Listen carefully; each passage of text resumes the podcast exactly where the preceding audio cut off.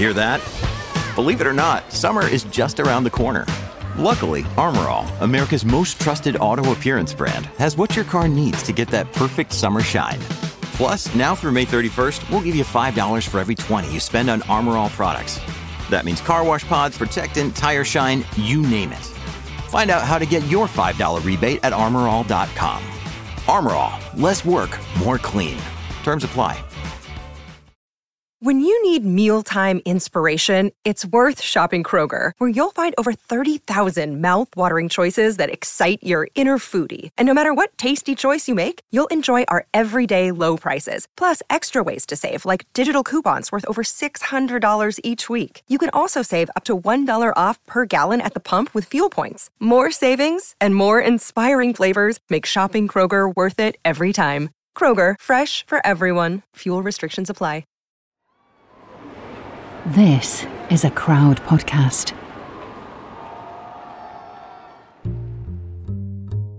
There are three images we've got to talk about when we talk about Jimmy Dean.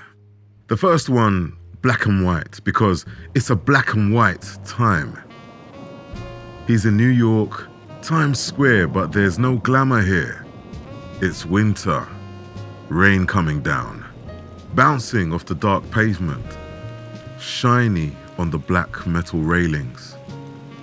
Jimmy's in black too, a long woolen jacket, collars high up round his cheeks, suit trousers, tatty old brown shoes. These clothes will be famous. There'll be a look for everyone in years to come, a style that never quite fades. So it's about the clothes, but it's not, not really. It's how he is inside them, hands stuffed in his pockets, shoulders hunched against the cold, hair big and thick and swept back, but messy, like he doesn't care, like he never does anything to it but push his hands through it. The city behind is hard to see, mist around the buildings, towers lost in the clouds, his silhouette on the pavement, blurred. It's like all the light in the world is on him. He's grinning, glancing up at the clouds, the sky, cigarette hanging out the corner of his mouth. Okay, the second one. He's on a movie poster, bright colours for widescreen world. A red wind cheater unzipped halfway, a white t shirt underneath, blue jeans, hair swept back again. He looks like a contradiction, angry but vulnerable, staring out like he's challenging you, but lost too. A man, muscles and form, but a kid's eyes. These two images, the Times Square one, the movie one, they're posters on teenagers' walls, on student walls. They're t shirts and mugs and magazine covers. They're everywhere, still. The third image, you won't have seen. It's a 1954 Porsche Spyder, a car built for pure speed, for breaking limits, for danger. It's a beautiful car, the Spyder. Polished silver, like a jet fighter, long curved wheel arches.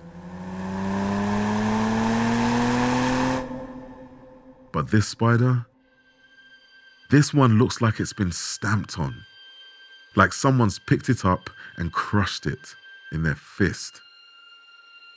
The bonnet is pushed back on itself.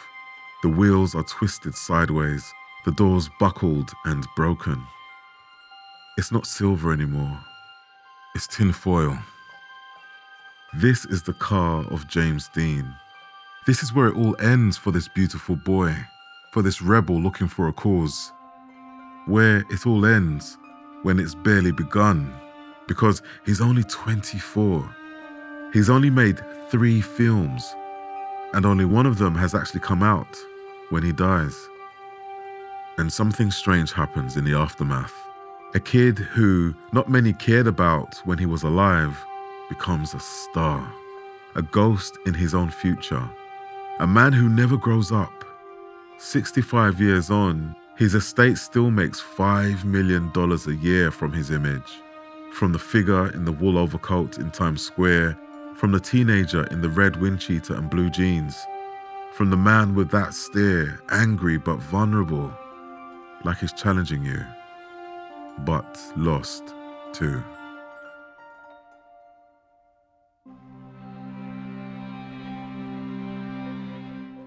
Here's what you need to know about what makes James Dean, how they use him, how he uses them.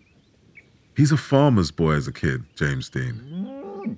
Out in the sticks in Indiana, harsh winters and hot summers, mud and dust and pigs and fields.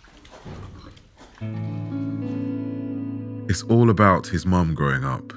She's the one who teaches him to draw, to read, who makes him a little theatre out of a cardboard box, who makes up plays and stories. There's a ritual they do on special nights. Call it the wishing game.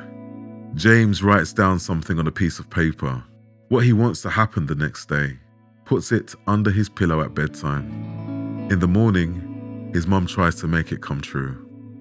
He's nine years old when it all falls apart. When his mother complains of nightmarish stomach pains. When she sees a doctor and is told it's cancer. No one tells Jimmy, not until two days before she dies. It's his dad who does it, who remembers how his son says nothing, just looks at him, who says, Jimmy never liked to talk about his hurts.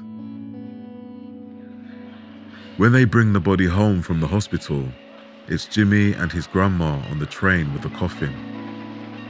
Every time they stop at a station, he runs to the baggage car to make sure his mum's still there. When she's in an open casket for the funeral, he does her hair. Just before they bury her, he snips off a lock and hides it away. So he's raised by relatives now. His dad in LA for work, his mother buried in the village cemetery. He milks cows, collects eggs, skates on the frozen pond in winter. And he always feels an outsider, alone, when the others have company, different to the farmer's kids all around him. When he's 13, he buys a cheap motorbike. He wears glasses, big black rims, and he rides flat out, 50 miles an hour, lying flat on the saddle, cutting a long bend so tight he can reach out and touch the leaves of a tree. Setting a new record for something they call suicide curve. An S bend on the gravel road past the cemetery, past his mother's grave. People talk, people watch. Say to the pastor at the local church, Can't you do anything? The pastor, now, he's different too. He's called Dr. James DeWeerd, and he's a local hero. Served in World War II, won medals for gallantry. There's shrapnel scars on his chest and a big hole in his stomach. He's also strange. He lives alone with his mother, takes groups of young boys to the gym, and suggests they all swim nude. The locals have a nickname for him Dr. Weird. The pastor invites Jimmy over, lays the table with white linen and silver cutlery, talks about the great poets, puts Tchaikovsky on his record player, puts on movies about bullfighting. He takes him to the racetrack in Indianapolis, introduces him to the drivers, men with names like Cannonball Baker. Later, there are long drives in the country, just Jimmy and the pastor. One day, they park up under a tree. The pastor takes his shirt off, says, You want to put your fist in the hole on my stomach? There's something Jimmy says to him one time I'm evil, aren't I? Why else did my mum go away? Later, after everything, DeWeerd says, I taught Jim he was depraved and vile, that he had to seek salvation. And he says this the strange pastor with the shrapnel scars. I taught Jimmy to believe in personal immortality. He had no fear of death because he believed, as I do, that death is merely control of mind over matter.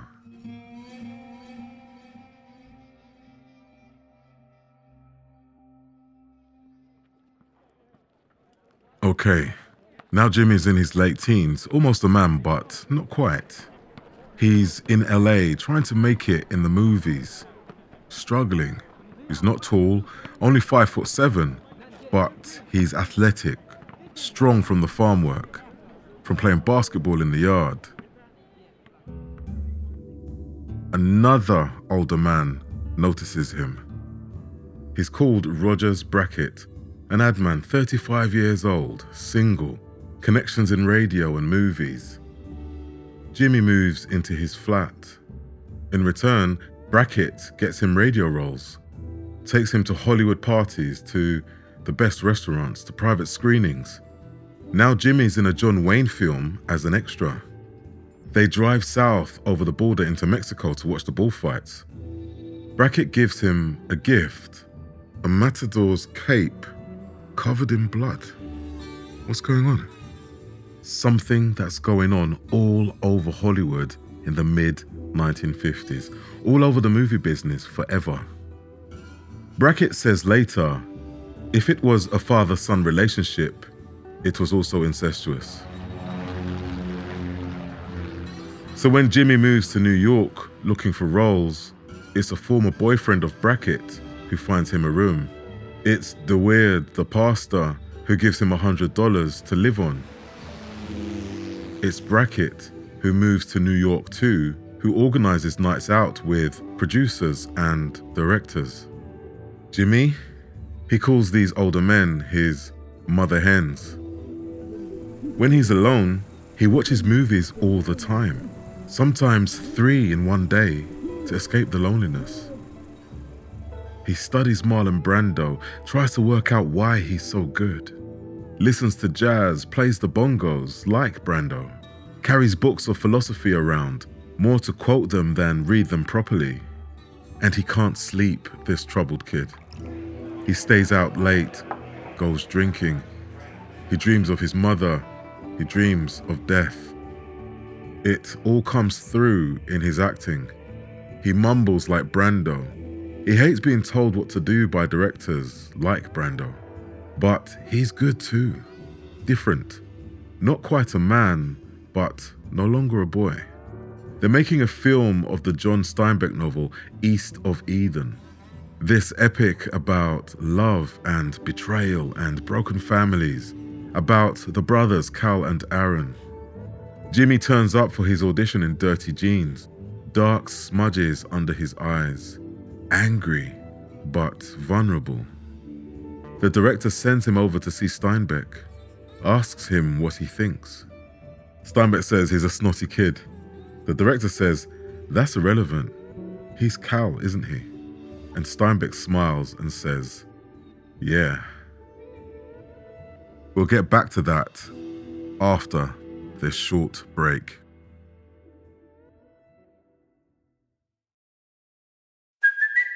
It's Kaley Cuoco for Priceline. Ready to go to your happy place for a happy price? Well, why didn't you say so? Just download the Priceline app right now and save up to 60% on hotels. So, whether it's Cousin Kevin's Kazoo concert in Kansas City, go Kevin, or Becky's Bachelorette Bash in Bermuda, you never have to miss a trip ever again. So, download the Priceline app today. Your savings are waiting Go to your happy place for a happy price. Go to your happy price, Priceline.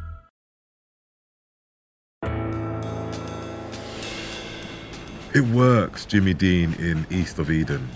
He improvises like Brando. He lies on the roof of a train, curled up like a baby, like a kid wishing for something else. So he's known now, the farmer's boy from Indiana. His swept back hair, the way he stares at you. A man with a child's eyes. And when they make a film called Rebel Without a Cause, it's obvious he's going to get a call. Here's the original casting description for Jim Stark, his character, the angry victim, and the result. At 17, he is filled with confusion about his role in life. Because of his nowhere father, he does not know how to be a man, Because of his wounding mother, he anticipates destruction in all women. This is just acting, right? But you act from somewhere, you reach into your soul and pull something out. So the character fits for Jimmy and the big moments work.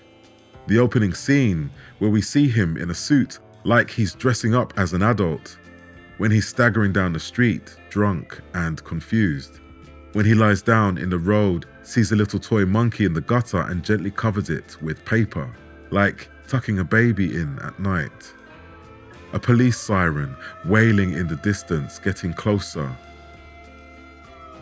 There's others who are great in the film. Natalie Wood as his girlfriend, Sal Mineo as their doomed friend. But it's Dean you can't forget. Dean in the red wind cheater, Dean in the knife fight, Dean screaming at his parents who are lost and bewildered. You're tearing me apart. As good as Marlon Brando, as ready to be a star, a reflection of the world around him, of a generation drifting away from the one before. There's one more movie, the third of his three. It's called Giant, an oil boom epic him, Liz Taylor, and Rock Hudson. And it should make him happy. All this work, all this fame to come. No more older men, no more mother hens. Money and cars and girls if he wants them. But he still can't sleep and he still can't forget. Can't stop the dreams where his mother appears and stays just out of reach. He says to one friend, It's like she's trying to tell me something, but I don't know what it is. So, how does Jimmy try to forget? With speed, by blurring the edges, by cutting so close to death that he can reach out and touch it. He has another motorbike in New York, an Indian 500. Rides it flat out through those ram jam city streets. One week before he goes out to LA to film Rebel, he crashes. Cuts himself up, scares the hell out of his friends. One mate says, Jimmy, why are you so suicidal? And he looks back at him and says, Death is always there, and I want to conquer it. There's girls now, sometimes although they never last. There's boys too. You ask him about it, he smiles and shrugs. I'm certainly not going to go through life with one hand tied behind my back. But it's speed that he loves, that holds him tight. With the money he makes from East of Eden, he buys a Triumph Tiger motorbike, bigger, faster. He buys an MG sports car, trades it in for a new Porsche Speedster. He races city streets, country tracks, goes to the Palm Springs road races and wins the novice class, races again the next day and comes second overall. There's a Lotus Mark IV he's got his eyes on as he's filming Giant. Before it arrives, he sees something else at a big garage in LA the Porsche Spyder, polished silver like a jet fighter, long curved wheel arches, Headlights like cigar tubes, a short windshield, no roof, red leather bucket seats, matching red tail stripes. There's a nickname Jimmy's been given at Warner Brothers. Little Bastard. so it's those two words he's painted in flowing letters along the back of the car. The number 130 in black on the bonnet, doors, and rear. And that's what he shows off when he's showing his car off round town. Then he bumps into the British actor Alec Guinness outside a restaurant, thinking everyone will love it, thinking no one else has got a car like this. But Guinness doesn't think that. He's tired, hungry, and something about the car and his friend just seems wrong. Please never get in it. That's what he says. If you get in that car, you'll be found dead in it by this time next week. There's something else that people will remember afterwards. A public safety film that Dean makes, dressed as his character in Giant. a warning about speed, what it can do. The highways are not a racetrack. At one point, he looks down the camera and says, The life you might save might be mine.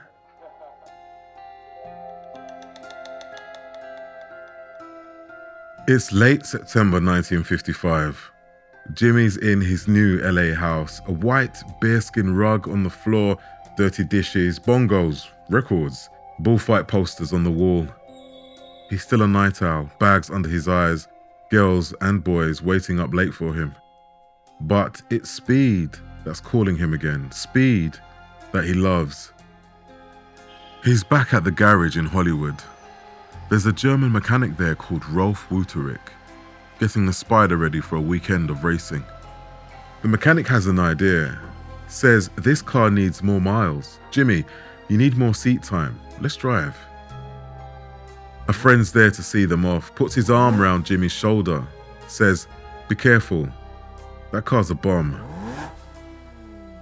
So they head off, grab coffee and donuts, and drive north.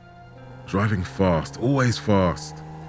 At half three in the afternoon, they're stopped by a highway police patrol, given a ticket for speeding. They say sorry and keep going. They stop for drinks near Bakersfield, meet a couple of other drivers heading north to race, boast about how they've been hitting 130 miles an hour. The other driver nods, says, Be careful of the cars turning in front of you. The Spyder's hard to see, the color of it, how low it is. Jimmy shrugs, pulls on his red wind cheater, races away without putting his seatbelt on. It's late afternoon now, the sun setting low. They're on Route 466, Jimmy driving, Rolf in the passenger seat. They're racing over Polonio Pass, accelerating down the long descent. They can't see it, but there's another car ahead, a black and yellow Ford. Its driver is a 23 year old student. He turns left, directly into the path of the Spyder. Too late to see it. Too late for anyone to swerve, to brake. Here's what a witness sees the Spyder smashing head on into the Ford, cartwheeling two or three times, landing in a gully beyond the hard shoulder. Wütherich, the mechanic, has been thrown clear. He's lying crumpled on the road, broken jaw, broken hip, broken femur. The other driver, the student, bruises and bloody nose. Jimmy's still in the car, trapped in the mangled cockpit. His neck is broken, both arms shattered, his body crushed. No breath, no sign of life.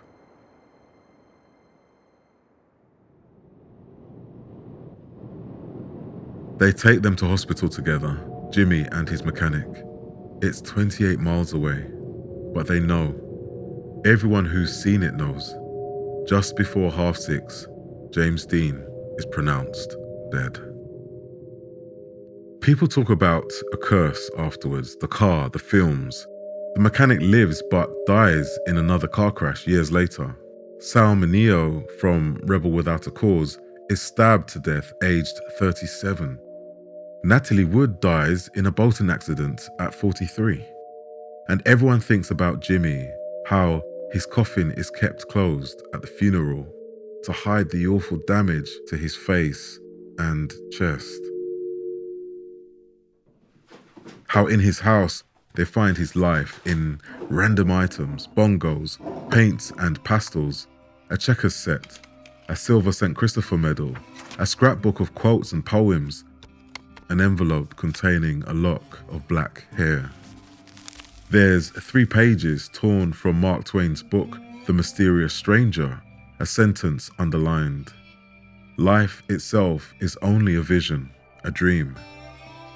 And there's something Elvis says a year later about how Jimmy Dean lives on when he's gone. Elvis says, I've made a study of Marlon Brando, and I've made a study of poor Jimmy Dean. I've made a study of myself, and I know why girls go for us. We're sullen, we're brooding, we're something of a menace. I don't know anything about Hollywood, but I know you can't be sexy if you smile. You can't be a rebel if you grin. This episode was written by Tom Fordyce and performed by me, Elroy Spoonface Powell, Spoon the Voice Guy. It was edited by Phil Brown.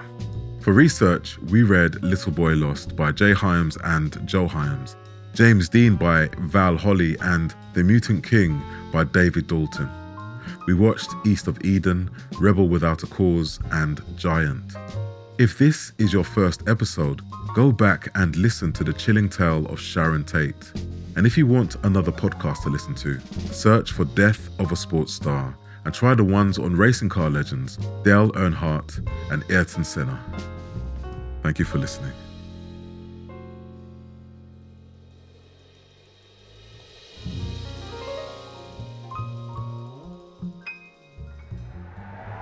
Crowd Network, a place where you belong.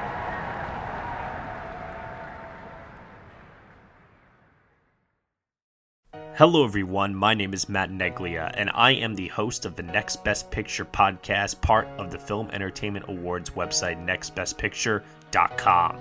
On our show, we explore all year long what is possibly going to win Best Picture at the Oscars. We do this by conducting interviews with people within the film industry, holding weekly reviews of the latest theatrical releases, and on our main show, where we dive into various different topics, answer your fan questions, and also do our best to explore Oscar history's past in hopes that it will tell us something new for this upcoming award season race. We hope that you will join us on all of the various podcasting networks. We look forward to seeing you over at nextbestpicture.com.